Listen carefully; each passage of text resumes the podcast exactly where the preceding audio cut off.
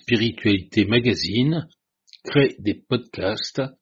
de trois sortes, des présentations de livres, des livres que nous avons appréciés, des exercices spirituels, particulièrement des méditations, et puis des éditoriaux, des présentations d'événements, ou bien des lieux, des patrimoines culturels inspirants,